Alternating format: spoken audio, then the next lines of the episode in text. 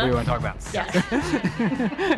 Yes. Hi, welcome to another episode of Stab Gab. I'm your host, Donna. and I'm your co-host Andrew. And I I can never find a way to naturally say that. It always, you do you, man. Let's keep Hey. that. this is an exciting one, uh, Donna, as a show because this is our first time having a uh, pedigreed guest. I wrote a fancy intro, just uh, FYI. Let's just dive right in. Let's Okay. just do it. Okay, I like that. All right, so Donna, like, come to be like, hey, I hear we have a guest today. I'm really gonna fuck this up and just be like, "Hey, I heard we have a guest today, Andrew.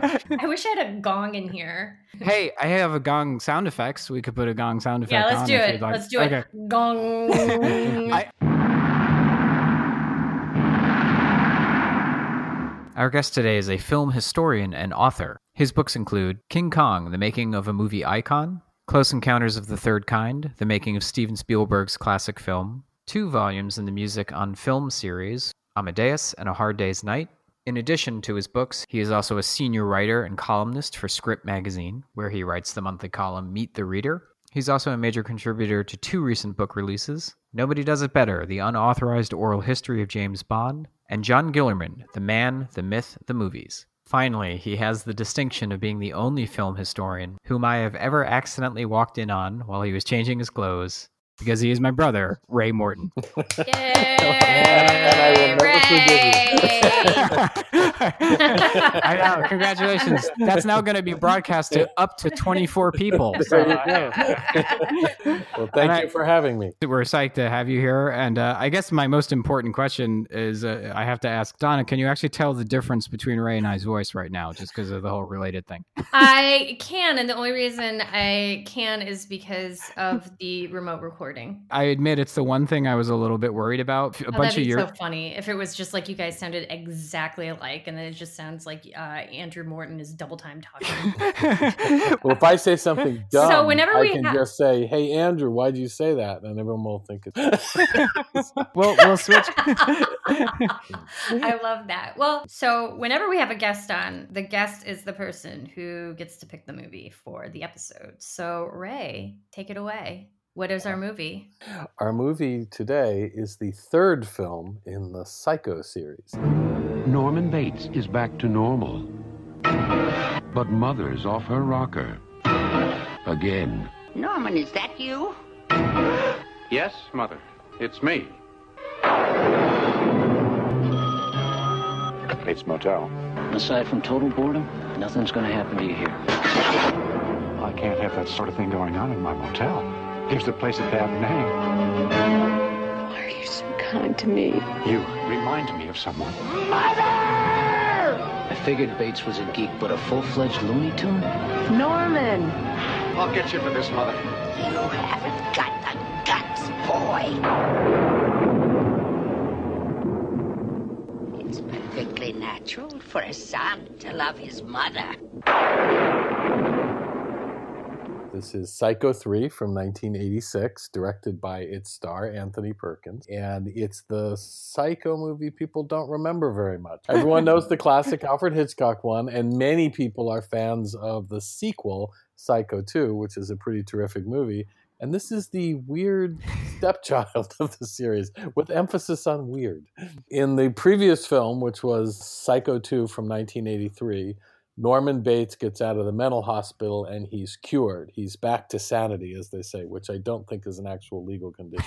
But sanity. You've never seen that in a medical dictionary? Uh, not really. Back to sanity? No, it's yeah. listed under B. You might have missed it. back to back to sanity. right before C, cured. cured, right? Yeah, and and basically the plot of Psycho Two is that a number of different people conspire to drive Norman mad again, and at the end of the movie they drive him mad again. And so when Psycho Three starts, Norman's up to his old tricks. He lives by himself in the creepy house with the corpse of his mother, and whenever he gets turned on by a young lady, he dresses up his mother and kills her. And we find out he's kind of been up to that for a little while, and then a bunch of people enter his life, including a young lady who reminds him of the first victim from Psycho. And that Hmm. triggers basically a war with Mother, which is really sort of the plot of this movie.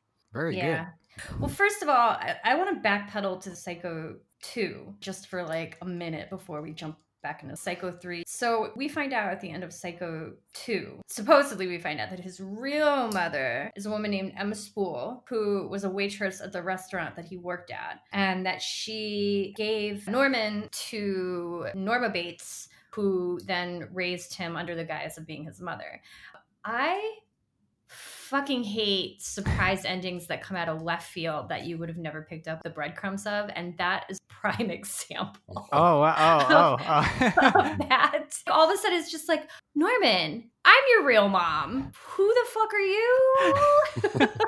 I'm like, But- oh yeah, you're that old woman from the restaurant that had like two lines. Oh, of course you're his mom. Are you saying it's a little too Scooby Doo for your taste? It's Is that too Scooby Doo. Actually, Scooby Doo would be easier to solve because at least Scooby Doo lays some sort of groundwork. So what you're saying is you you you wanted it to be the sheriff the whole time, and Norman would have pulled the sheriff's head off, and it would have been Mother oh underneath. Oh my god! And it's mask? the she's been dug up again.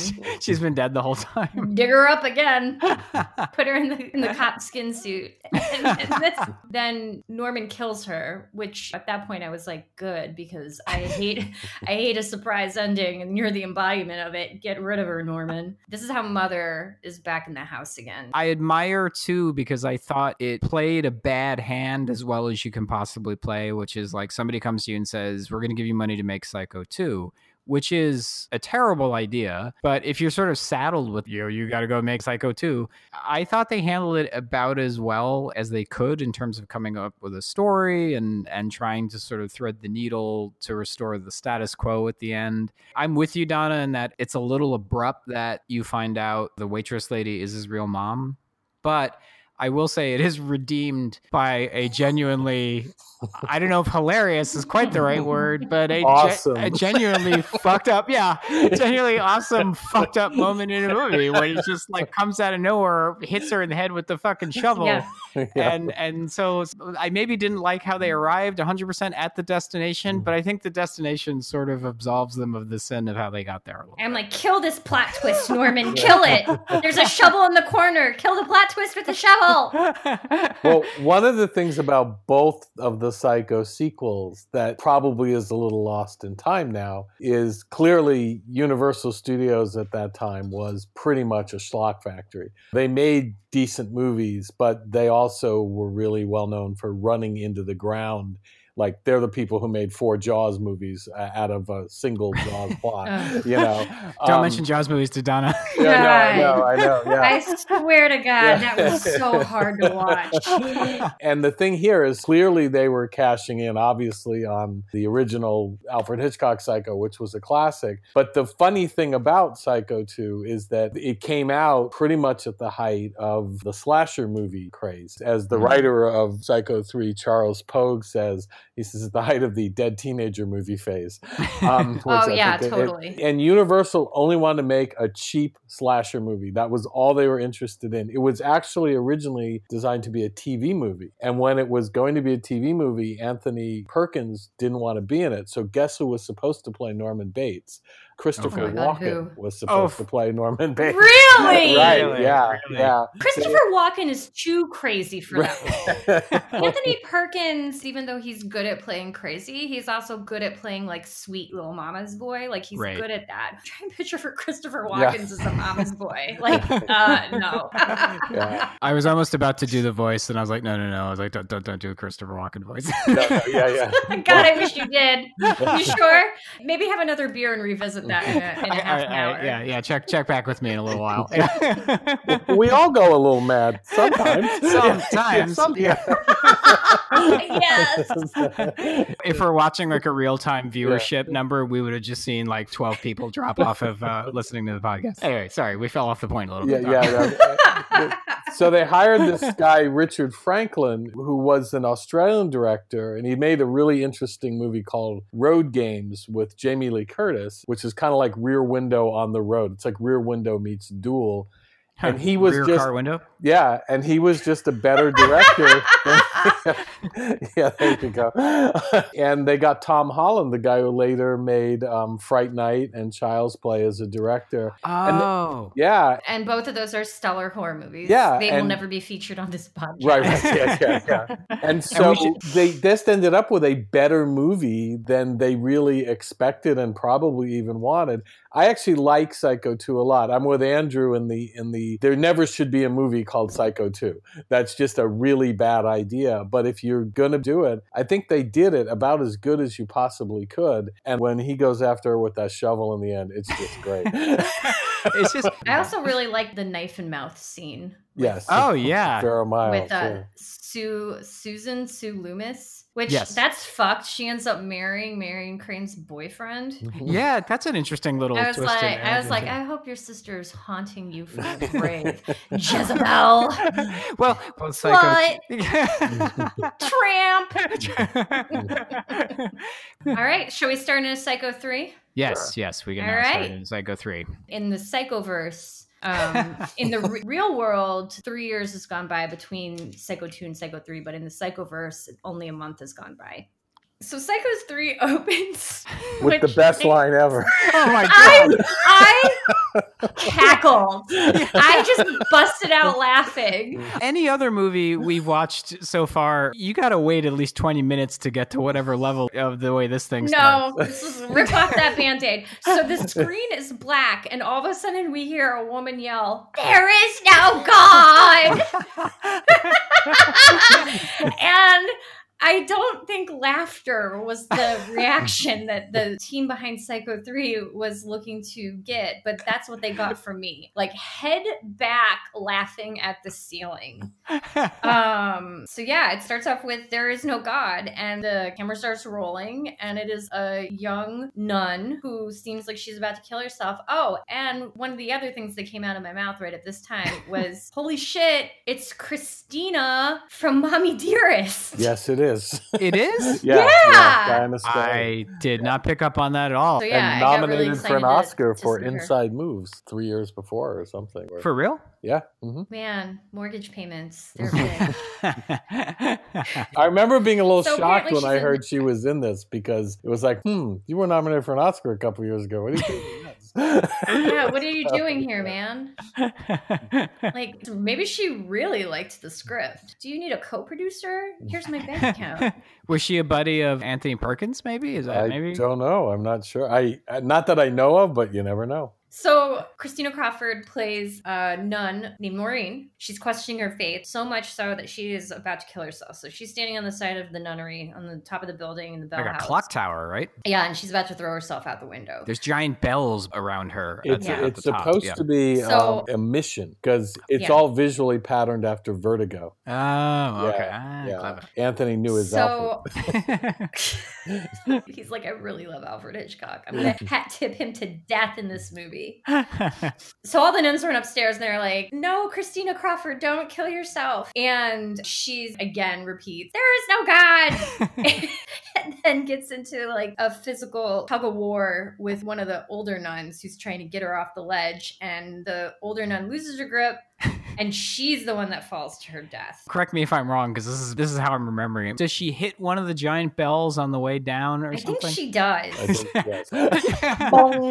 so like bong, and then like you see a old lady nun fall to her death and smack against the ground, and like blood comes out. The Psycho movies are not pro old lady. This is what. This is They're what not we're pro women. Yeah. they are not. honest. If you are a woman that happens to, you know, suffer the sin of uh being a woman, um, Um, you are going to die. yeah, yeah. I wish the nun yelled on the way down. There is a god. that would have been the best. I wish she yelled. I sure hope there's one. I'm about to find out. I'll, I'll let you know. Yeah, I'll let you know. Yeah. Splat. so what I thought was really funny at this point is right after this happens, we cut to the opening credits and Nun Maureen walking through the desert to like get the fuck out of Dodge. yeah. Um, you just killed someone. I know it was an accident, but you did. So shouldn't But- there have been like cops called and an investigation or something? It's like, oh well, another dead nun. I think you have to understand that there's no moral consequences because there is no God. So there's nothing she needs to worry about. Well, there is no God for her.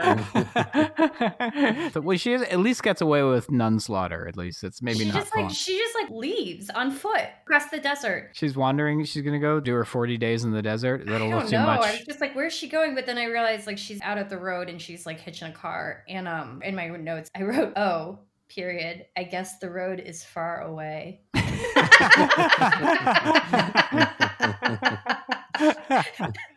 So then Maureen gets picked up by some dude named Dwayne, but you can call him Duke, Played by Jeff Fahey. uh, who is the lead in Law- Lawnmower Man. Yeah. And that movie scared the shit out of me when I was a kid. I I've don't know never if it, seen it. I don't know if it would now, but like I only saw it as a child, and like that was something that I was like, I don't think I can come back to this one. That guy, Duke, uh, Yeah. real piece of work. Oh my god, yeah. Very little build up to discovering that Duke is a scumbag. Yeah. So he accepts her in the car to take her to wherever she needs to go. She has no idea where she's going. And then, surprise, surprise, there's an attempted rape scene. that was very Uh, uncomfortable to watch. Mhm. Yeah. Well, I mean, it should be. Of course. As opposed to the comfortable. rape No, no, no, no. I'm sorry. No, no. Please let me correct the record. I, am sorry. I put you on the spot, Andrew Morton. Let me rephrase that. I was more uncomfortable earlier in this movie than I expected to be. That's the way to put it. That's yeah, they get you real uncomfortable real quick, and it has nothing to do with uh, it has everything to do with the horrors of the real world. Yes. Yeah. yeah. We haven't Before we even get gotten to Norman yet. This is why a lot of women don't travel alone or do things like hitchhike because of people like Duke. Yeah. and I have to say something about the acting in this movie because Mhm. normally when you have an actor directing actors, you get these sort of Right. wonderful performances out of them. And I will say that everyone in this movie is terrible. everyone is overacting and eye popping because I've seen Jeff Fahey in a lot of stuff and he's good. And Right. Diana Scarwid, like I said, got nominated for an Oscar. And the Mother Superiors are all like, "You're going to hell!" and I'm I like, know, I'm like, this woman is trying to kill herself, and you're just yelling at her, you're going to hell. and we haven't even It's a tough gotten to the reporter yet. Oh, oh my no, she's awful. God. Everybody is over the top and and bugging their eyes out and and Yeah, everybody, everyone's dialed up to a 10. Even Perkins, man. he like, yeah he I- needed He's a fucking great actor. And then Yeah. at one point, like, I was just looking at him and I'm like, you are phoning it in, buddy. Yeah, yeah. What is happening here? So, uh, Maureen doesn't want to hit it with Duke. so he fucking kicks her out of the car in a rainstorm. Does he call her? He calls her a bitch, Yeah, which yeah. I love that. I love you're a mean person because you won't let me have this forcible sex with you. um, so she just is there, and he ends up at Bates Motel. Perkins is there. There's a job vacancy. He gets the job on the spot. They intro Norman, and just so there's no confusion about where Norman is at mentally, you see him drugging birds in a bird feeder to oh, paralyze yeah. them, and then they die so he can taxidermy them, I guess. What a dick. and, and a little That's insert of actually the- taxiderming Mrs. Spool too. yeah, yeah, yeah, yeah. that was actually the thing in the film that upset me the most and then it made me question myself as a human being that i was just like wow i only get upset when it's involves animals. It was, it was, if it's humans fuck you. But animals i'm just like no don't. At this point in the movie, we're already one, we're already one nun and one assault deep in terms of uh, human carnage. But, but yes, the dead birds are, are, are birds. really. But i'm like you are right. There is no god. These poor birds. Look at these birds. Yeah so i guess the bird thing happens before duke shows up for his job. But we end up I think this is where we end up in the restaurant that he works at. And that this is where we meet the reporter, right? Well, he hires Duke and then he goes to the restaurant. Yeah, yeah, he's gonna get burgers for Duke. Duke rolls up looking like you'd expect mid '80s Jeff Fahey to look like, which is as a scary drifter. And yeah, Norman just hauls off and gives him the job. And you're right, and then decides he's like, yeah, you know what? And Duke's such a nice guy. Let me go into town and get him some burgers. Mm. You're like, I don't need to check out your background. You just like rolled up and I'm gonna hire you and also I'll get you some food. Oh, a little background on Duke too. Duke is also um he's heading out to LA because he's an aspiring musician. He's Yeah. very, very overprotective of his guitar. There are numerous points in this movie where he points out there's a thing that might happen where the guitar might get hurt. And all he says, watch the guitar. He treats his This is a guitar. lady. Yes, yes, This is a yeah. yeah. He's married to his guitar, and he treats his guitar better than literally any woman he treats in the entire movie. So yeah. Yeah. What also kills me is his line. He doesn't say, I'm going to go out and like be a good musician or I'm going to be, a, well, he goes, I'm going out to be a rock star. Yeah, I'm gonna be a rock I'm star. like, well, I didn't know that was a thing you could apply for. Uh, nothing against Jeff in this movie, but Jeff Reeds is about 35 in this movie too. Yes. So I don't know. I don't know if you want to Yeah, start your rock star. it's almost like career. a Tobias Fünke right, situation right. where he's Yeah. just like, "That's it, I quit. I'm gonna try my hand at being a rock star." No, it's time to take this guitar and get out to LA and, uh, and guitar it up at the at the whiskey. He's actually a real estate lawyer. That's how he knew that the property at the Bates Motel was worth a pretty penny. He's like, in my previous life, I did real estate law, and I can tell you, this is a. Then I decided I was gonna be a rock star. look at look at me now. Never took a lesson in my life. All of his songs and lyrics are about real estate. his favorite song is Hotel California. um, Anyway, Psycho is a movie about- So Duke is back at the hotel now, freshly employed, waiting for his meal, and Perkins is at the restaurant where he meets the reporter from LA, who happens to sound like she's from Alabama. and she wants to interview him for a piece that she's doing on released serial killers. It's a hyper specific piece. She's like, released serial killers who are remorseful about their crimes 20 years after they committed them. And she has no bedside manner. No. Like zero. Now, first, Ray, she seems familiar to me, but I couldn't place who she was. Do we know her from something else? You know, it's funny. I don't know her. Like, she's a Canadian actress, and most of Ah. her work was up there. I'm sure we've seen her like in small parts and things, but I actually don't understand why they didn't they didn't get a name for that part. you know who she looked a little bit like? I think who's the lady who's in Blade Runner? Is she the one who. Joanna Cassidy. Sean Young? Yeah, Joanna Cassidy. I think Yeah, that's who she yeah. reminds. For a minute, I thought it was Joanna. I thought you were like Sean Young. I'm It's like, Sean that Young. did not look like Sean Young. You're like, who's Blade that actress for Bla- Harrison Ford? did Harrison Ford play the female reporter in this movie? I'm pretty sure that he did. Wait, was Joan? Who's Joan Cassidy in? She's Um, the stripper who gets shot through the the, glass. snake. Yeah, with the Yeah. snake. Uh, okay, okay, okay. The she's a droid. Replicant, yeah. That's why she's she's retired. Don, I really want you to go to a sci-fi convention and talk about Blade Runner and just keep talking about all the droids that are in Blade I'm Runner. like, you know, I'm just, I'm like, I think she was a tauntaun. all these guys in stained t-shirts will get nosebleeds and be like, "That's not what they're called. They're called Yeah. replicants." I get nosebleeds when I'm upset, and I am very upset. My nosebleeds disappear like tears in the rain. yes, yes. I love that you tied that together. That's very good. She's a piece of a piece of work. She's a terrible reporter. There's no bedside manner. There's no small talk. There's no like I'm going to make my subject comfortable before I ask him questions. She immediately like starts like asking him questions about you know when you killed all those people. Right. He hasn't even gotten his food yet. He put it, he placed his order and hadn't even gotten the food. It's like at least let the man eat his burger before you ask him about all those murders he did. Yeah, and I couldn't get over the fact that she sounded like she was from the deep south. She's like, I'm a reporter from LA. Ray did just say that she was a Canadian actress, so maybe she's like, "This is what all Americans sound like." Right. Clearly they're all Yeah, she's South. like, I'm gonna do my West Coast accent. "Hi, y'all. I'm hmm. from Anaheim." I'm like, you know what? You'd be better off just keeping whatever Canuck accent it is that you got going on there, sister. Can I say Canuck? Is that a really bad insult? Uh, I'm like, I'm scared. Hey, All of Canada's But gonna if, come but even if it is, they won't do anything because they're Yeah. polite. call- they can't cross the border. Plus, they have the upper too hand. They have the better country right now. That's true. It's, It's true. true. True. They'll be like, you can Canuck to the cows come home. at least, I, at least I live in a better country than you do, and uh, and I'll be like, point taken. So Norman Bates I guess I should use his character name, right? I just keep saying Anthony Perkins. And Yeah, I'm you can say calling yeah. Maureen Christina Crawford. Um, I do like that you keep calling her Christina Crawford.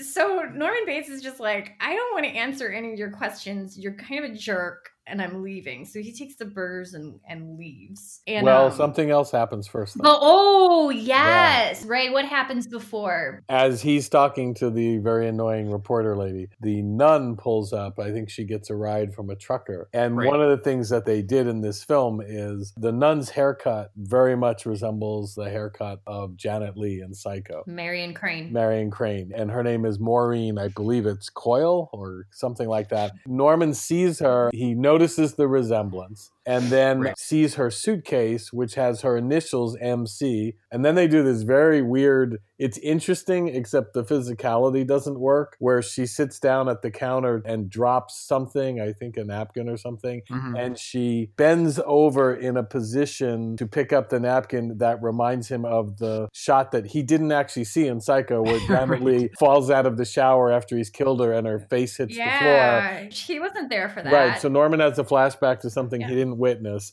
We get the idea now that she reminds him of the first victim we ever saw him kill. So he heads back to the hotel, and then eventually Maureen Crane, Maureen Christina Crawford, makes her way to the hotel too to get a room, and she is greeted by none other than her attempted rapist Duke. He's like, "What's up?" Yeah, he's like, "My bad back there. yeah. Let's let bygones be bygones." But she seems to say, "Okay," and she gets a room there. She gets a very special room. yes. He gives her the key to room one, which is the room that Janet Leigh stayed in and was ultimately killed in. That's where all the bad shit goes down in room one. in. hmm I have nothing else to add. Just I thought you going to say something else. Do you ever see the You're SNL like- skit when Tony Perkins was on SNL? The, the I- Norman Bates No. School of No, Hotel Management. He goes, "That's pretty good. That's because pretty when a guest checks into a room and like she wants clean towels, do you A, bring her clean towels, B, bring her, you know, recycled towels, or C, hack her to death with a large carving knife? Um, and then the second, you know, when a customer wants the refund, do you A, give it to him? Do you two charge it to the credit card, or C, hack him to death with a large carving knife? So That's really good. so she gets the room. Um, She's pretty freaked out. Yeah, she's just like like she's just scared of everything. God knows what's gonna happen. Oh wait, no, God doesn't know what's gonna happen because there's no God. yeah, yeah, yeah. So she's just a little. She's a little uh, uh sh- uh shooken, shaken. She's shaken, shook. Like, she's shook. yeah, she- I want there to be like a offshoot story for her, and it's called Shooken. Shooken. Sh- Shooken, the Maureen Crawford story. It's the sequel to Taken, and it's how you feel while you're taken. You're like, I'm definitely shooken while I've been taken. Shooken. I really like Shooken. You're just gonna make up a word every episode. I'm the Ringo Starr of this podcast. Yeah. I'm just inventing. Someone mal- call someone call Webster's. We have a new word for them. Hi, Webster's. I've been working on a freelance rewrite of your dictionary, and I, I've had a couple things I wanted you to add. in. Can- So she can't take it anymore. She's just like, fuck all this. There is no God. I killed a nun. The world is a bad place. Um, I'm gonna kill myself. Yeah. So she's in room one. You don't know she's gonna kill herself. She's gonna take a shower or bath, whatever. She takes a bath, just like Janet Leigh did in Psycho One. Mm. And Norman gets all decked out in his mother gear with the intention of killing her because Norman gonna Norman. and, uh, yeah, Norman's gonna Norman.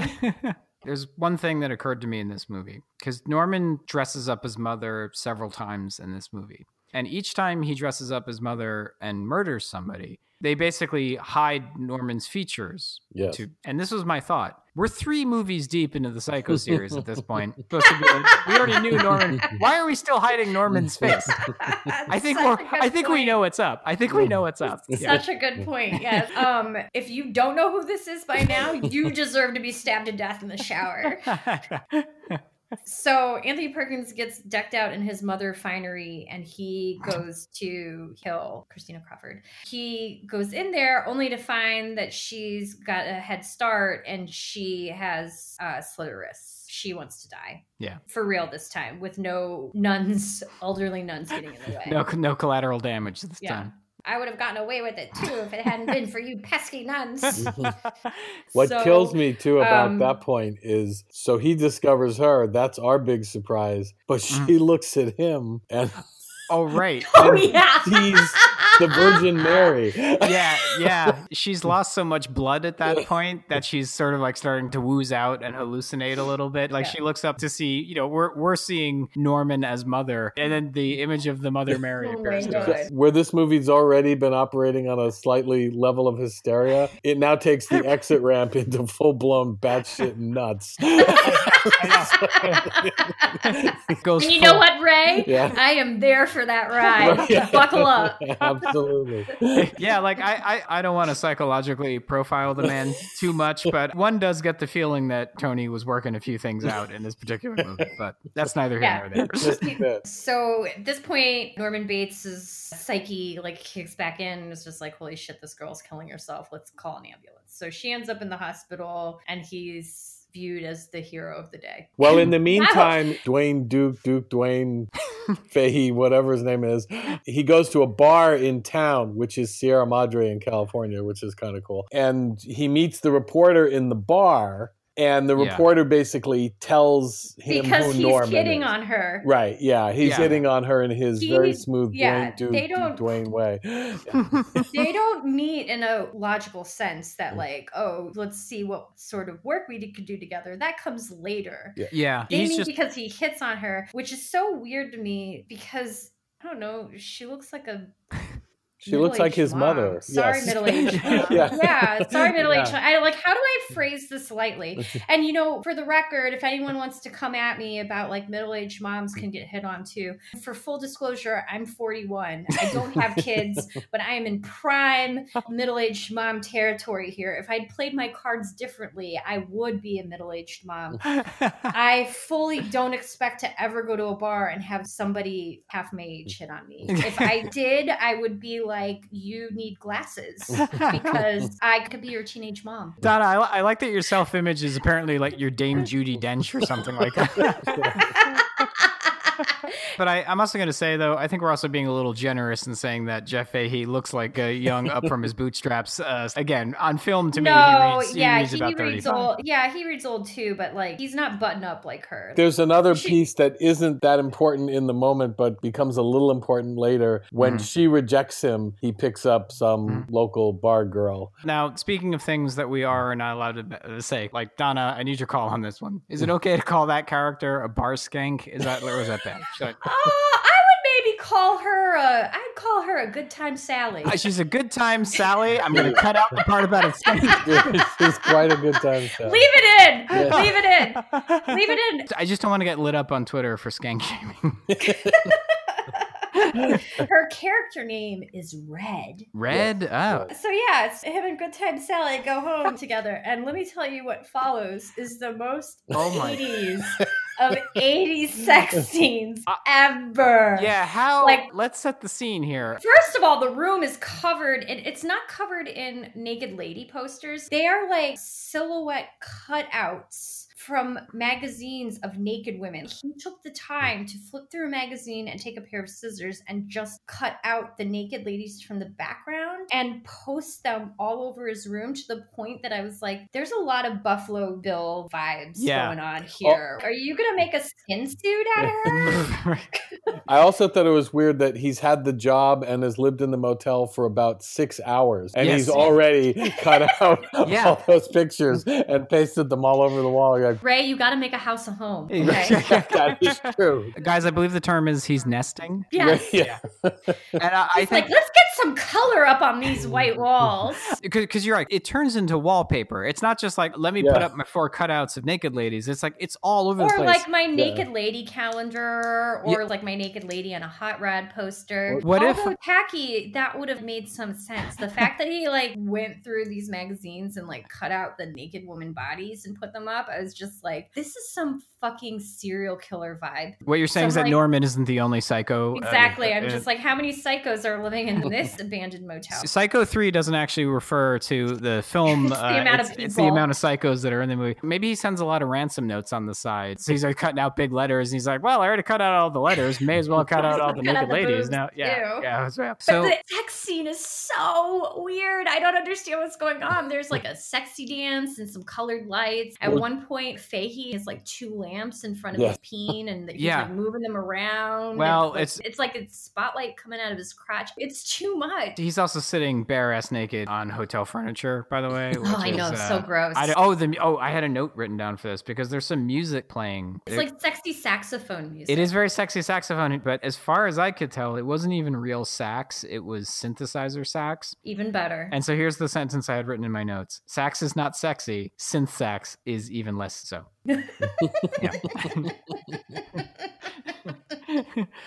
And what's going on Trying to wrap also, it's kind of awkward, but they keep intercutting all of that with Norman and the nun in the hospital. And she's in that hospital that only exists in movies, a Catholic hospital, all staffed by nuns. Yes. Like yes. that may have been a thing 120 years ago. That- I guarantee you that was not a thing in 1986. But there's one actually really funny line. The nun wakes up, uh, Maureen, and she says, "I'm sorry I made a mess out of your bathroom." And Norman says, "That's okay. Right. I've seen it worse." I think is, is really good, actually.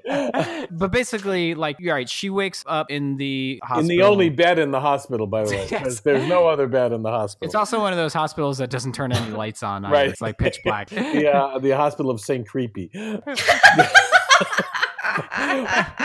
Our Lady of Perpetual Power Outage. And they also have a priest who is also a psychiatrist who is, Yeah. again, incredibly unsympathetic to this woman who just tried to. no one has any was- sympathy for her. Yeah, no for one her Trying to kill herself, like the second time around hmm. too. Clearly, this woman is psychologically distressed. Yeah. Can somebody please fucking hmm. help her? And it's great because, in contrast, everybody has sympathy for Norman. They're all like, Norman hacked up that lady. And it's like, that was 20 years ago. Well, yeah, and they were like, he deserves a second chance. Yeah. Nobody's got This fucking nun slut who can't stop killing herself. You're a woman, so you're a slut. Fuck her. There's a plot development that's both weird and like Norman's trying to be her friend and she's appreciating that he saved her life because everyone says, Oh, Norman saved her life because he went in to deliver Right. fresh towels or something. They, of course, leave out that he went in to hack her to death with a large carving knife. Hey, in his defense, he was dressed as his dead mother, so I don't really know.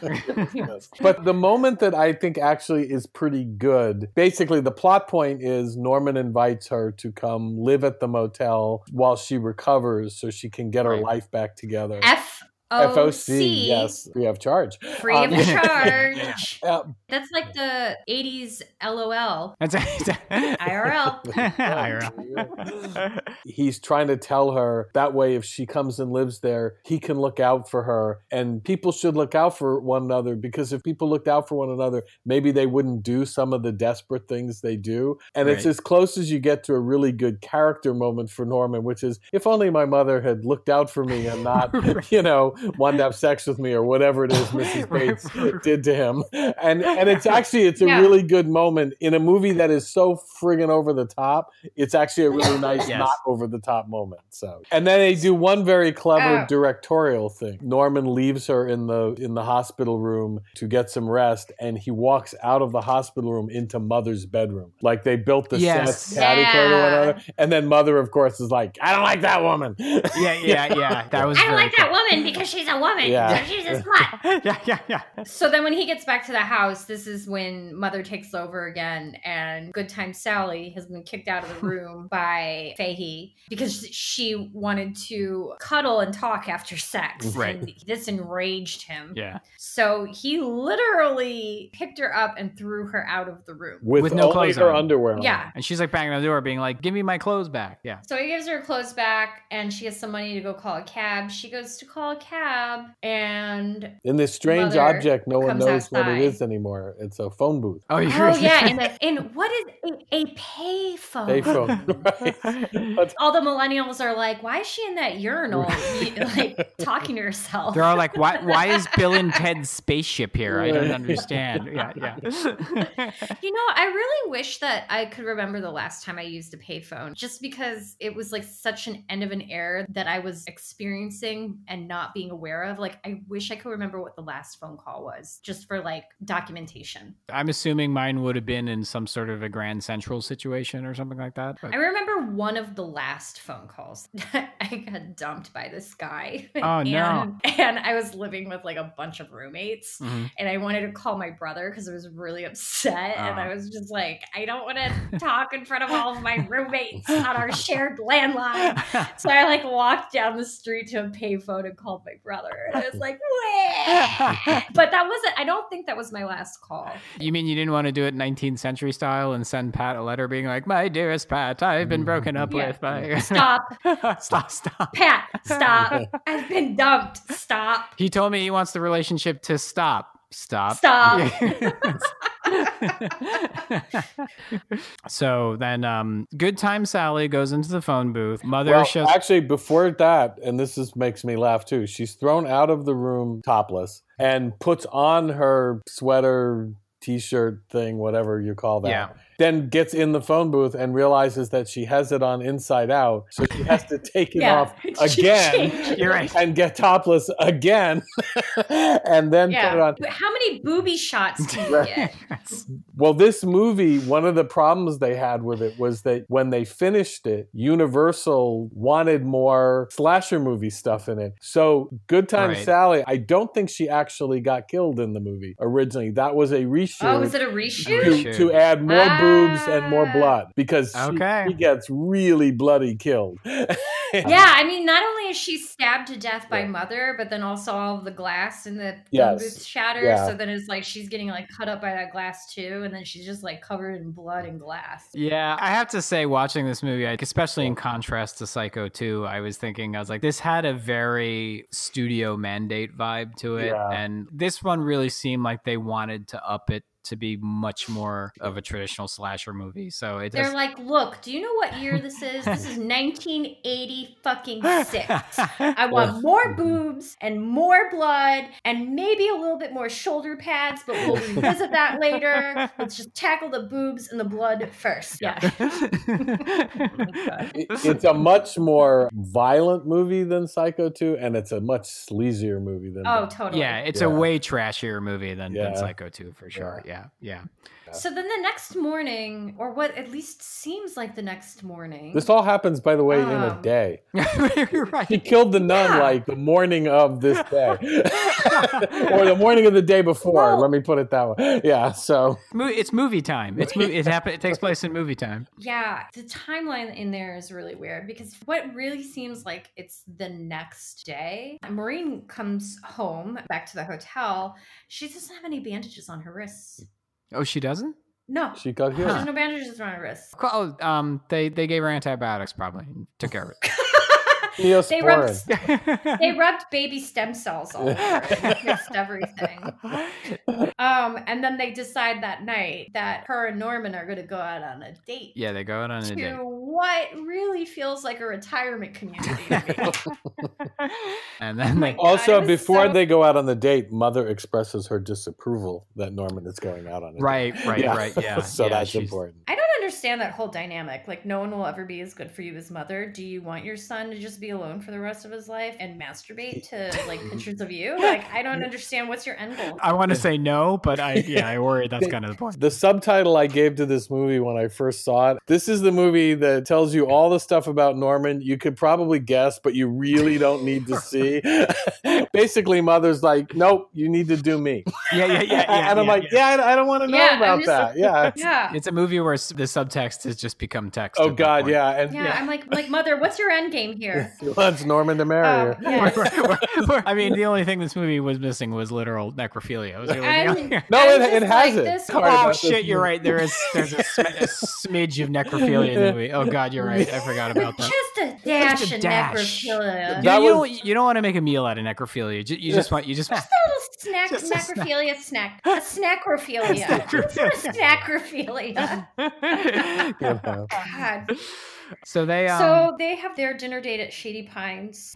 they are the youngest people there by like 40 years. He's like, I know this cafeteria in this nursing home that makes a really delicious bolognese. Let's go. they boil it for a long time, so it's easier to chew that way. they puree your food and then bring it out to you. they, they serve every meal as a smoothie. Yeah, yeah. They put the wine in the bolognese in the blender, and there you go. Would you like your blood pressure medicine crushed and mixed in as well? Uh, yes, sir.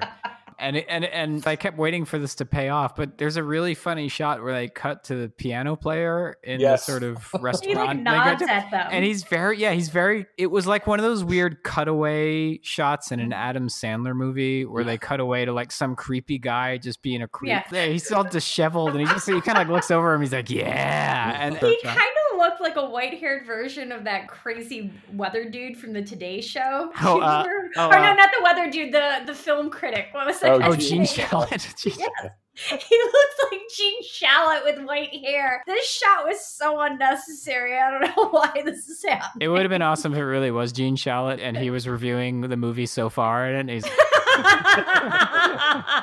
psycho 3 more like dinner for two or something I don't know. oh my god! He's like, I got invited on set to write a live critique of it, and so far I'm not digging it. He- he's like norman bates takes a stab at romance in psycho 3 Oh my god! Yes. That's, Yes. that's about a Gene Shalit headline. yeah that's fair Um. After that, they head back to the hotel, and um, they end up having like a cuddle sesh, Yeah, they sort of attempt to have sex. and I- it just doesn't work out No- between Norman- two people who are like. Norman can't do it because he's got mother in his head. Oh. Yeah, so she's just like, okay, let's just cuddle because I don't really know what I'm doing either. I'm fresh out of the nunnery. Like, I'm so warm. I have that nunnery smell. I smell like frankincense and myrrh. She's a little out of the habit. That was done in Gene. Sh- Give me That- credit. That, that was was done in good. Gene. that That's was a good. very Yeah, good you go. Gene so they fall asleep in each other's arms, but then Norman sneaks out in the middle of the night to commit another murder. Well, Yeah. also we should point Oh. out that there's a some kind of homecoming sports thing, and so people have come to Yeah. the motel to have a big party, even though they all live in town. The setup is something like Norman says to Fahey early in the movie. He's like, you know, the big high school game Yeah. is this weekend. He's like, all right, all you sure all. it's high school?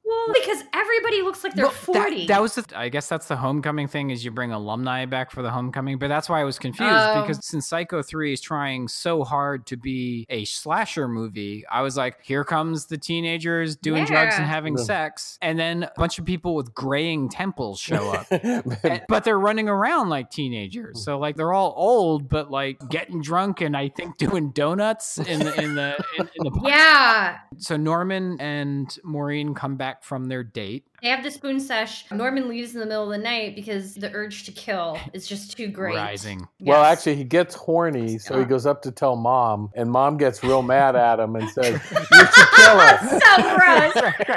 That's Mom, Right. there's something weird happening in my pants. Right. What does it mean? That's not what mother meant by stabbing her. That's awful. I'm sorry.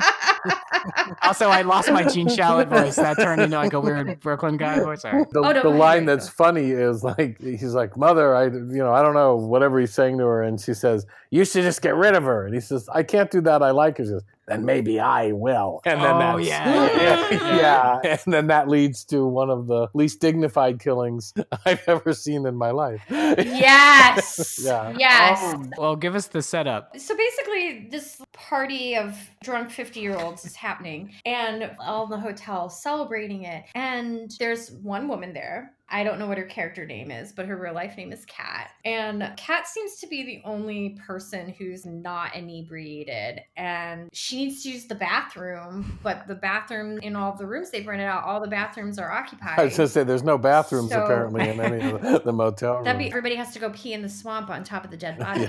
Yes. So she lets herself into the office. She goes starts to use the bathroom and she's actually she pulls her pants down and sits on the toilet. And first of all, I'm glad that her character reacted to this because she didn't pull the lid down at first.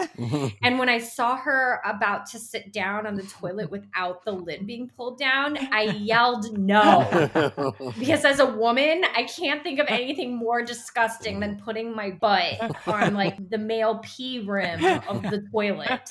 And then she sat on it and was like, ah! And I was like, good. I'm glad that we are on the same page, Katt. That is gross. And she puts the lid back down and starts peeing. And the thing that I really enjoyed about this scene is that there was a Foley artist that added the pee sound to the scene. So she's peeing. And while she's peeing, Mother walks in and she doesn't seem to think this is weird. She's just like, oh, old lady standing above me. She's just like, can I get a little privacy? Yeah, she's she Um, says something like, "Hey, sister, can I get a little privacy?" And I'm like, "You know, that's just a guy in a fright wig." Yeah. I'm like, maybe you're not as sober as I thought you were. Um, and then she's murdered. She's murdered on the toilet. Mother slash Norman slices her throat open. Yeah, and she bleeds out in a um, pretty dead on the- 80s makeup effect, slicing throat open sequence. Oh yeah. Yeah. What's the classic thing? It's like where you do the makeup job and you just tell the actor to throw their head back, and that's Yeah. what pops the Yep. fake throat open. Yeah, yeah, yeah. Mhm. And so she dies, and He does the psycho scene. Yeah, he says blood. Well, he Yeah, it's a puts his repeat. hand over his mouth. It's like a repeat. yeah, line. he looks shocked, Right. and then Yeah. no, mother, blood. You know, he basically, Yeah. We're back to Psycho now as well. yeah. It's an exact like hat tip to the original Psycho. you um, when think at this point Manly. that Norman wouldn't be that shocked that like people keep dying at like even psychological even break. if, it, even if it was like his mother doing it, like for real, right. you would think he'd just be like, another day, another dead body. Yeah. So she dies on a toilet. She dies on the toilet, so she dies on a toilet. Dead on a toilet. and they No, actually Andrew do. Moore. So um he collects her and then takes her out. and puts her in the ice cooler. Puts it- well, before he but I said before he puts her in the ice cooler, like the 55 year old teenagers are running around outside, and he sees them coming, so he kind of pushes her dead body against the wall and sort of tries to make it look like he's making out with her or something. Right, yeah, huh? One of the guys runs by and he's like, "Looks like somebody's getting some," and then like runs away. Yeah, yeah. So he puts her body in in the ice in the ice cooler. machine. Yeah, it's it's not like he has massive tracts of land behind his house or anything.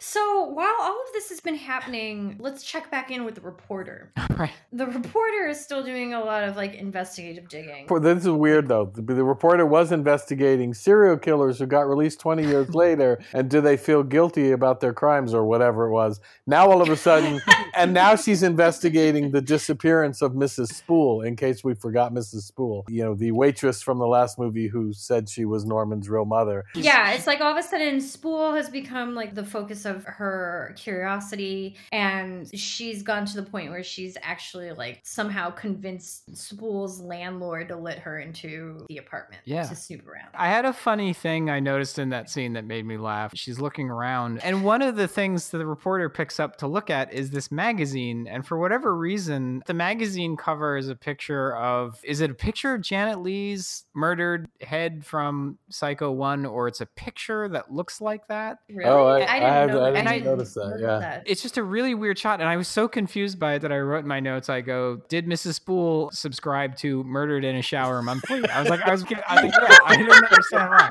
It's very bizarre, but yeah, They yeah. also do a thing in That's that so scene funny. that drives me nuts in movies. First of all, it's Mrs. Spool's apartment. So she has a giant mm-hmm. frame picture of Mrs. Spool in her apartment. Yes! Okay? Yes! like, because she. Yes! And it's, of And all- course, not really a picture. It's a still from the previous movie. Yes. Like, I do not know why movie set decorators will not go out and just take a It's picture of the person.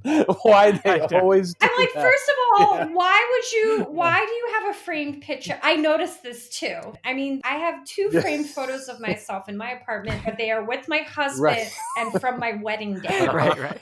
So, one, I do not and cannot ever imagine a world where I will take a photo of myself and be like, hmm, this needs a frame and this needs to be out. But if for some reason I did, it would not be some like rando fucking like candid photo of me being like, oh, this is me after I went to Shady Pines and had that delicious bolognese milkshake.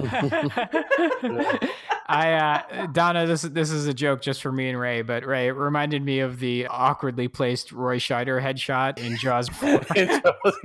It's Clearly, kind of like, hey, what do we have the legal right to use Yeah. in this movie? Oh, this this picture. Or my favorite is when they do that is in Godfather 3, where Al Pacino has a picture Oh, the- of his brother right before he had his brother whacked. you're like, you're like just, just in case you wanted to remember that nice day where we had him go fishing and then shot him in the head. And you know what's even great is the implication there, Ray, would be that Al Neri is the one who took that picture. Right. of- of- of Exactly. Exactly. So then the next day, when the group of rowdy world's oldest teenagers are trying to pack it up and leave, they realize their friend's missing. They call the cops. These are the world's laziest cops. Yes. During, like I remember there was one scene in Psycho 2. They like they tell the mm-hmm. police, they're like, We saw a woman in the window. And the cop walks into the room and all he did was look under the bed Yeah. and he goes, No one's in here. like that's that. If we buy that it's only one month between Psycho 2 and Psycho 3, if you add it all up, a lot of fucking people have died at the Bates Motel since Norman got released a week earlier. I'm also shocked that no one thinks to check the swamp. No. Check the swamp. You found dead bodies there before. You're going to find them again. Check the swamp. They do a weird thing in the beginning of the movie where they go to Norman, you first see Norman again. They show you a couple of these things. One of them is in Psycho 2, these teenagers sneak into the basement of Mother's house. Yeah, you see the hand. Right to have sex, yeah. And then the, the sheriff later says, Well, we didn't find any bodies in the house. It's like, yeah, but there's a bloody streak on the window. And and in Psycho 3, the bloody streak is still there a month later. and you're like, nothing raised your guy, you know, you didn't find a body, but I don't know, there's a bloody handprint. I mean, they did cast a guy to play the sheriff who looked like he gave up giving a shit a long, long, long, long time ago. In a way, at least there's a visual uh, something there. But yeah, So the cops show up, and of course, the reporter who's like fucking Ouija just shows up too. Like, I don't know how you always get your hot tips, but here you are again. and they can't find the woman. And this part, part this also just really grossed me out. It's like the weirdest little things gross me out. I don't get grossed out by a lot of gore and mm. guts, but what grossed me out was the fact that he was eating like blood ice, oh. like decomposing body that is shoved in the cooler, and I was just like, ew. I'm like, do humans have salmonella? Because if we do, then you've got it. I didn't understand how he didn't taste the iron of the blood when he like. I also don't understand how he didn't see like the girl's like head and hand stick. like, I mean, it was pretty obvious. So the reporter is just like, Norman did it. I don't understand how you don't understand. It's pretty obvious Norman did it. So she convinces the cops to go into the house and search the house. And Norman's freaked out because he's just like, they're going to find mother. Yeah. What, one point before though, um, they want to know where Norman was the night before, and the nun says he was with me until six o'clock in the morning. So she lies for him, and that gets Right. the Mhm. sheriff and the reporter to back off. But at the same time, the reporter's driving the nun to some priest's house or something like. She's leaving Norman because now she knows because the reporter filled her in on Norman's history. The- yeah, so the right. reporter fills her in while the cops are searching the house. Right. So the cops go to look search the house. To Norman's freaked out because he thinks that they're gonna find mother. The cops are on the stairs. Mother's gone, and in the meantime, the reporter tells the nun everything. Yeah. Which I mean, this is not the first time that someone has been given the skinny on Norman to the point where I'm just like, how do you just like not fucking know this? That's kind of a big story. So while they're checking the house, mother's gone. The nun gets filled in. The cops and uh, Norman Bates come out there, and the nun's leaving. She's just like, "Fuck this! I'm out of here. I know everything about you. I'm gonna go stay with Father Brian." They leave. Norman is sweating balls because he's just like, "Where's my mom?" Goes in to the office, finds a note that says, "Are you looking for your mom? Check cabin 12." Goes to cabin 12. It's our fucking friend Duke. Yep. And Duke has kidnapped Mama's dead body. And Duke in this scene is there's a Off the fucking rails, Yeah. man. there's a part of me that wonders he's if sweating. Yeah, he's like- he's sweating, drenched in sweat. and he's, I'm like, he's are you crazed. high? There's a weird part of me that wonders if some sort of connective part got cut out or something because he's like crazed and manic in a way that we hadn't actually seen him before. And like, yeah, like I mean, literally we all two know minutes that before, Duke is a dick. yeah, he Yeah. was relaxed, Yeah. and now he's like naked Yeah. on top Yeah. of his television set, rolling Yeah. his eyes. Yes. and- Yeah. This movie did have a lot of recutting before they re- would allow it because it was supposed to. I forget when it was supposed to come out, but it didn't come out for like eight months after it was supposed to.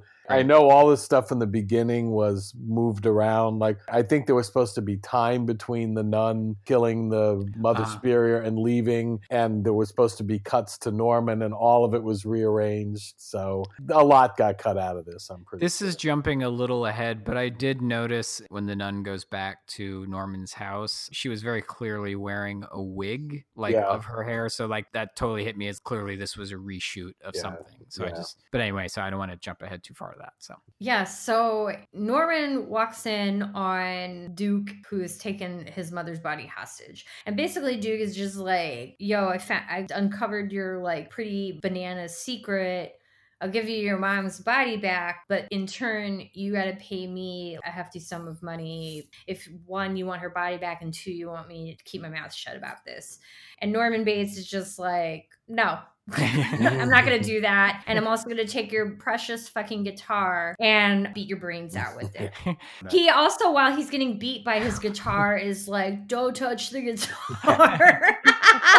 also like Norman's beating him with the guitar. Norman stops to look at pictures of naked girls. There's, there's a Looney Tunes cartoon on the television with funny cartoon Yes. noises. Like I don't know what Tony was smoking, but there's He- something in this scene that's I- off the may- wall. Yeah. I would like to point out one detail that is a moment I loved is when Norman's trying to figure out how he's gonna stop Jeff Fahey. They do mm. a quick shot over at Mother's corpse and her fingers pointing over where where to where his guitar Yeah. She's is. pointing at a guitar. She's pointing at a guitar. Yes, I forgot about that. She's just like, what am I going to do? Mother, grab the Yeah. guitar. And, and what I wrote down in my what I wrote down in my notes was I said this is as close as this movie crosses over into Weekend at Bernie's territory. yes. Mother gets around in this movie. She sits up sometimes. She pointing her finger. yeah, yeah, yeah. yeah. I'm okay. With oh my god. We think at this moment that Duke is possibly dead, but it turns out he's not. So again, we're back at Ye Old Swamp, where Anthony Perkins hides all of his dirty secrets that aren't so secret. He's about to throw Duke. Uh, Well, he takes he puts Duke's think- body in the, in his car to take it to the swamp, and then he decides to get Ice Girl out of the cooler. But this is where, as Norman is putting Ice Girl's body in the trunk, he stops to kiss her, and that's Yeah. when I thought back in '86 and now this is the movie that's making Norman subtext text, and I don't want to see it. So- and and I'm sorry, right before he kisses her, Yeah. she's wedged in the ice machine. oh, that's right. Yes. And the the only way he can get her out of the ice machine is he basically has to snap her arm in half to get the whole body to move. I mean, which mm. was Also- gross enough. And then he kisses her. so he drives the two bodies to the swamp, and on the way, we find out Duane, Fahey's whatever, not is not dead. He's wrapped in plastic, and he tries to strangle Norman, and they fight as the car crashes into the swamp and sinks, and then Norman Yeah. gets out. Norman. And what I also thought was weird in this scene too is Norman does get out of the car and he's trying to swim his way to the top of the swamp. And then he bumps into Red, Good Time Sally. he swims past her body. He sees her body. He starts screaming. I'm like, yo, you killed her. yeah, she's here. You put her there. Like, I don't know why you're like so surprised. Also, she hasn't decomposed. she, uh, She she's just in the like a- Patsy Kensit shot from Lethal Weapon 2. she got Patsy Kensited. Uh, yeah, a little bit, Yes, yeah. yeah, totally Patsy Kensited. At least Norman was nice enough to put her clothes clothes back on when he dumped her in the swamp. that is true. That is true. That is the sign of a true gentleman. He's a gentleman. You know, mother's tough, but Norman's a gentleman.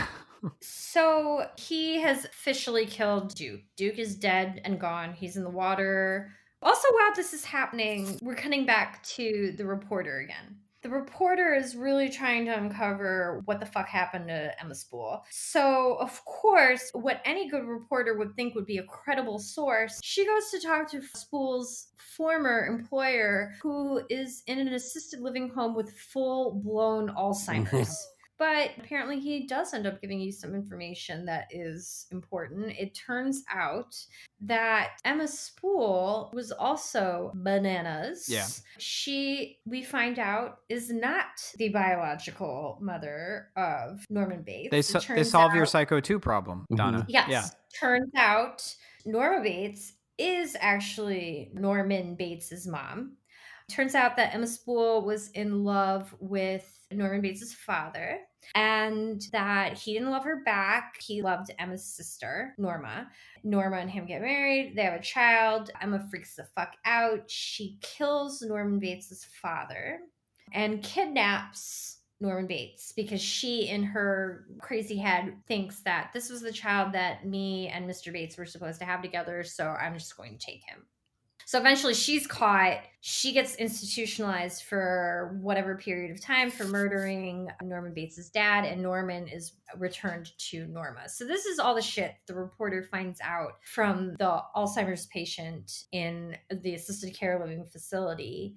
This is another part that I'm just like, I don't understand what's happening here. She goes and fact checks it and finds all these newspaper articles about this situation, which led me to write in all capital letters. How does nobody fucking know about Norman's past? it's all public record. You all you had to do is go look at the microfiche. yeah, but in those days you had to go all the way down to the library to look at the microfiche machines. and so- load up the microfiche Yeah. machine. yeah, those things are a pain in the ass. No one no one to knows how to like, run no those things seems- anyway. Fast forward goes too fast. You Try and go slow and you can't and you skip your article. I feel like this shit should have just all been on the table right right from the get go. I was also wondering too if there was a little bit of reshoot action tied to this chunk of the movie too, like because when the reporter does eventually confront Norman, she monologues quite a bit. It felt a little like I, we're dancing as fast as we can, kind of a thing, just to get information. Well, there's also huge plot twist missing. The nun leaves because the reporter tells her what Norman really is, and then the nun, the next time we see her, she tells the priest she's staying with, "I'm going back to Norman," and it's like, well, wait, what Right. made you change your mind? And we have no idea what made her change her mind. Uh Ray, the power of love. That is true. Take a moment and I want you to think about that. And I want it to sink in that the power of love is the most powerful thing that there is. That God, uh, God may not exist, but love does. you don't need no credit card to ride that train. so yeah, Christina Crawford just coming to this like organic realization of, you know what? I love him. Yeah. I don't care that he like dresses up like his mom and kills people. I'm going back to him. So she goes back to the house and Anthony Perkins is fresh off of driving this car into the swamp. Doesn't she ask him what happened to you? Because he's like super dirty. he says Well, I slipped in the And mud. he's just like, oh, yes, yes, yes. yeah. I slipped. I slipped by putting two dead bodies into the swamp with the third body that I killed earlier today. What happens after this is for some reason, I guess he he doesn't have he can't be bothered to come down and meet her at the door. Like she runs up to Well, the top she of goes back he's to the motel before he gets back from dumping the bodies. She takes a room. She basically takes off all of her clothes and puts herself in a robe and then takes off her crucifix. Like she's going to have Norman Right. now. So she goes up to the house to get him. And that's what. I don't remember Yeah, that. and but but as Andrew points out, she pauses somewhere along the line to put on a wig that looks nothing like the hair she had in earlier scenes. Not quite Margot Yes. Kidder Superman two bad wig, but No, no, but, but- Oh yes, that is the wig to end all wigs. oh, Andrew and I can go on for hours about Oh, that oh, wig. yeah. So she runs back into the house and she's like at the top of the stairs and she's telling him that she loves him and he's like i love you too and then all of a sudden we hear mother or, or at least uh, Norman hears mother, mother, yeah. Yeah. mother yell from the room norman and he is standing on the edge of the staircase with christina crawford norman hears mother yell norman and he lets go of christina's hand and she wasn't really securely standing on the top stairs so she falls down the stairs The weird thing here is she falls down the stairs in a repeat of the Martin Balsam shot in Psycho. But the geography is she falls down the stairs. but and then is impaled and it's a good touch. She's impaled Yes. on the statue of Cupid's arrow. And that's really cool, Yes. except that the statue of Cupid is about 200 feet away from the bottom of the stairs. And instead of falling Yes, on it, she goes.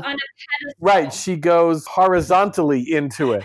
So she seems to have fallen down the stairs, gotten up, and then thrown herself backwards into it or something. I don't really. The geography of it makes no Usually, sense. Usually, when one falls down the stairs, they turn into like a heap Yes. and like snowball their way down the stairs. She basically just like float flies Yeah. her way down the stairs, and her head just lands on Cupid's arrow. My theory is that the bottom step is actually just a spring. It's it's kind of like it's like a bungee material kind of. Thing. It's like and she like jumps in and lands right on that. Yeah.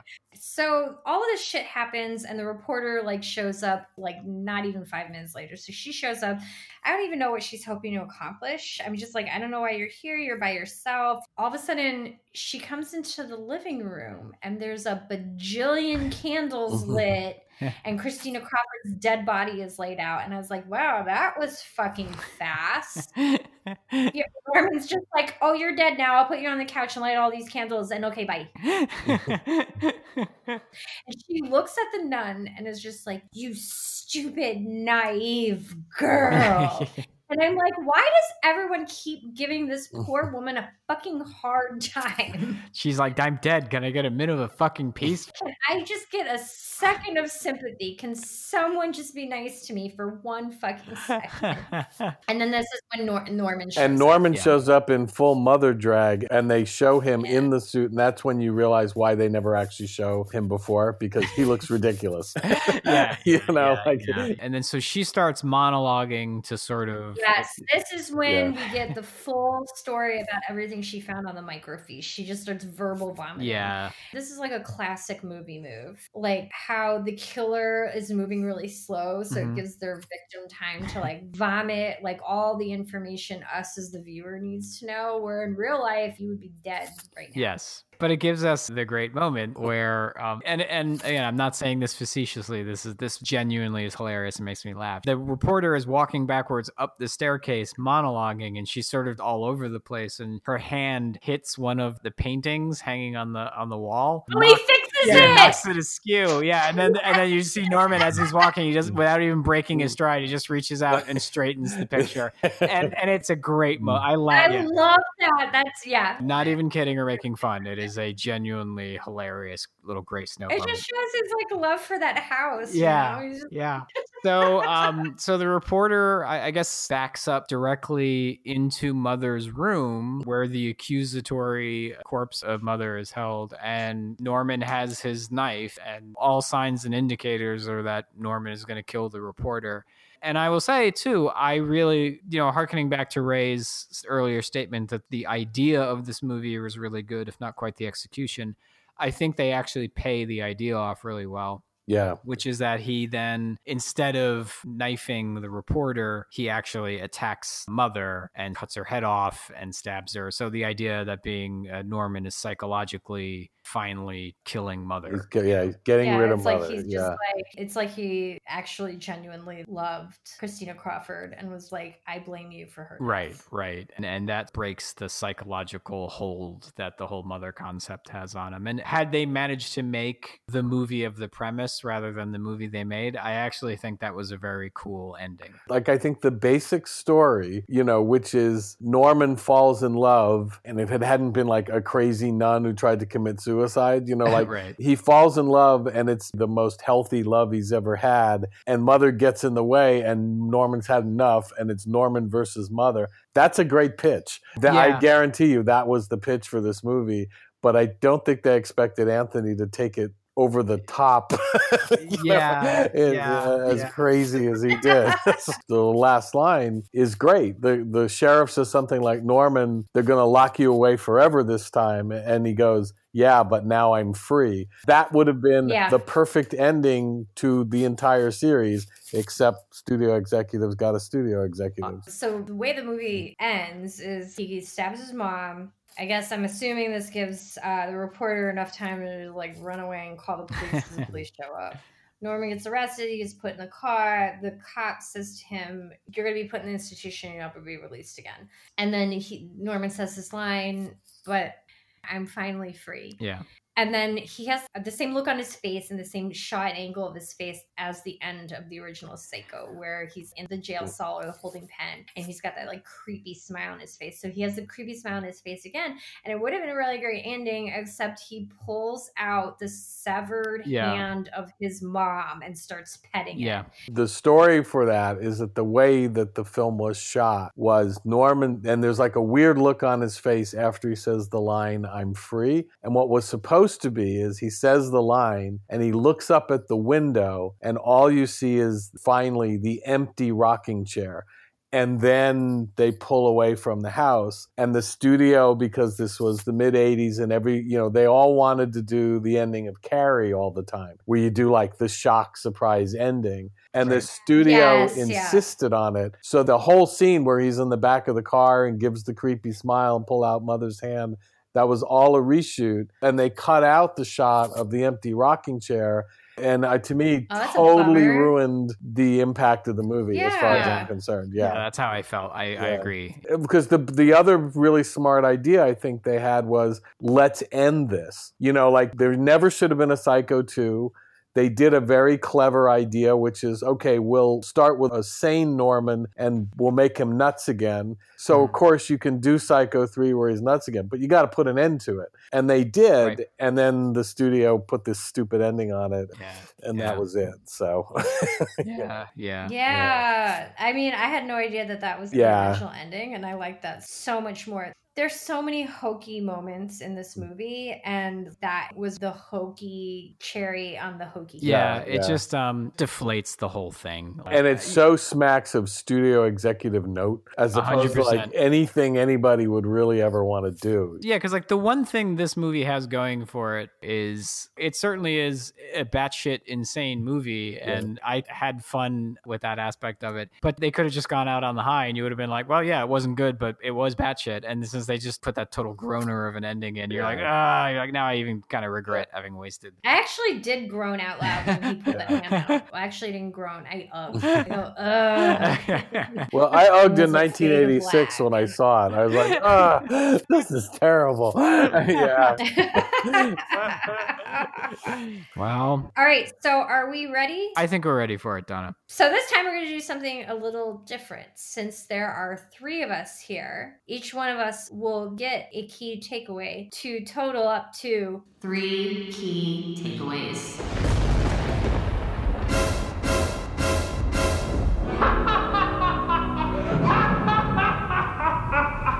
So, you know, math. I just did math. Okay, if I go first? yes. So, key takeaway number one. This is just some life advice for people out there. If you're a dude, you got on a date, Mhm. don't talk about your mom so goddamn much. Solid, especially if you're a murderer. yeah. Or even if you're not, like, just don't talk about your mom so much. I mean, literally, he brought up his mom for like, I would say a solid 75% of the Majority of the day, right. And yeah, and like I realized like this is a horror movie about like you having this like dual persona of being your Mhm. mom. So we really got to tap that. But you know, just like life advice moving forward in any situation. Um, no one wants to hear about your mom on a date like that much. Really creepy. But is there? weird. Let me ask you this: Is there any special dispensation though if you're on a date with a ex nun? I mean, I would think the ex nun wouldn't even want to hear about your Okay, mom. She'd be like, I, I would think that maybe she would have been like, I read a book once and it was really weird how he talked about his mom so much. I was like, maybe she hears too much of like, I'm like, do they still call the head nuns mother superior or something like that? So I'm like, sh- And also, like on the flip side of that, if that's where we're going with that, like no one really wants to like hear that much about your nunnery experience because that's also like I don't know. Maybe you might. I mean, maybe you're kinky. Maybe you're into that shit. Like you're like, dude, I'm on a date with like an ex nun. He's like- maybe that's hot to some people. he's like, I want you to keep the nun outfit on, that kind of a thing. Oh, oh god. That was great. But just regardless of the situation, no one wants to hear about your mom. So what you're saying in this situation, Norman's best play was to let Gene Shalit's piano music do the talking. Yeah, and then do your little like lady in red cheek to cheek dance. Yeah. with 'em. But yeah, just you know, really keep that talk about your mom to almost none. That's solid. None. None. N U N. Fair and solid advice. So, um, Ray, why don't you take a key takeaway number two? I have a takeaway and a bonus takeaway. My Ooh. my Oh. key takeaway is if you find out that your boss keeps the dead stuffed body of his mom Yeah. in his house, Yeah. don't steal it and try to extort money from him. right. Especially if you care about Yes! your guitar. So what you're saying is you're at that point you're like, you know, I think I'm meddling with things here I don't really fully understand. Exactly. Yes. I actually, I, I want to point out, Ray, that I actually did make a note about that. My note was, why go head to head with a psycho? Right. Question mark. Pretty much. I'm just like, do you really want your skin in that game? or It's, you uh, know, You're gonna- you're gonna else's. it's like a Las Vegas. Uh, so it's like, listen, the house always wins when it's a crazy guy. Yeah. Cut your losses, you know. And he gave up that chance to rob the cash register earlier. Mhm. Just downgrade your expectations, hit the cash register, do one last donut for the road in the car, and get the hell out of there. That would be my first. That would be Yeah, my this- gut instinct, but you know, Yeah. you know how it goes. This, this ain't no game you're gonna win, my friend. I would say I would say this based purely on Fahey's interaction with literally any woman in this film. He's clearly not a guy who's that great at reading signals. say he does not know how to read a yeah, room. so that definitely carried over into uh, whether or not it was a good idea to uh, go toe to toe with Norman.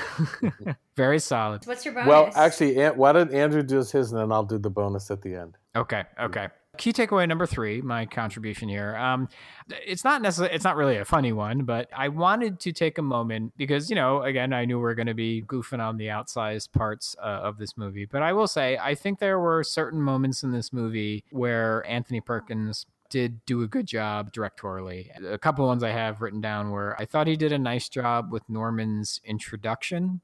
I like that you saw like the birds come down, they take the poison, they fall down, and and then there's that shot where you just sort of see Norman's shadow Mhm. creep over the dead birds, and then you do the pan up to Norman. And I thought that was a classy reintroduction to the character for the sequel.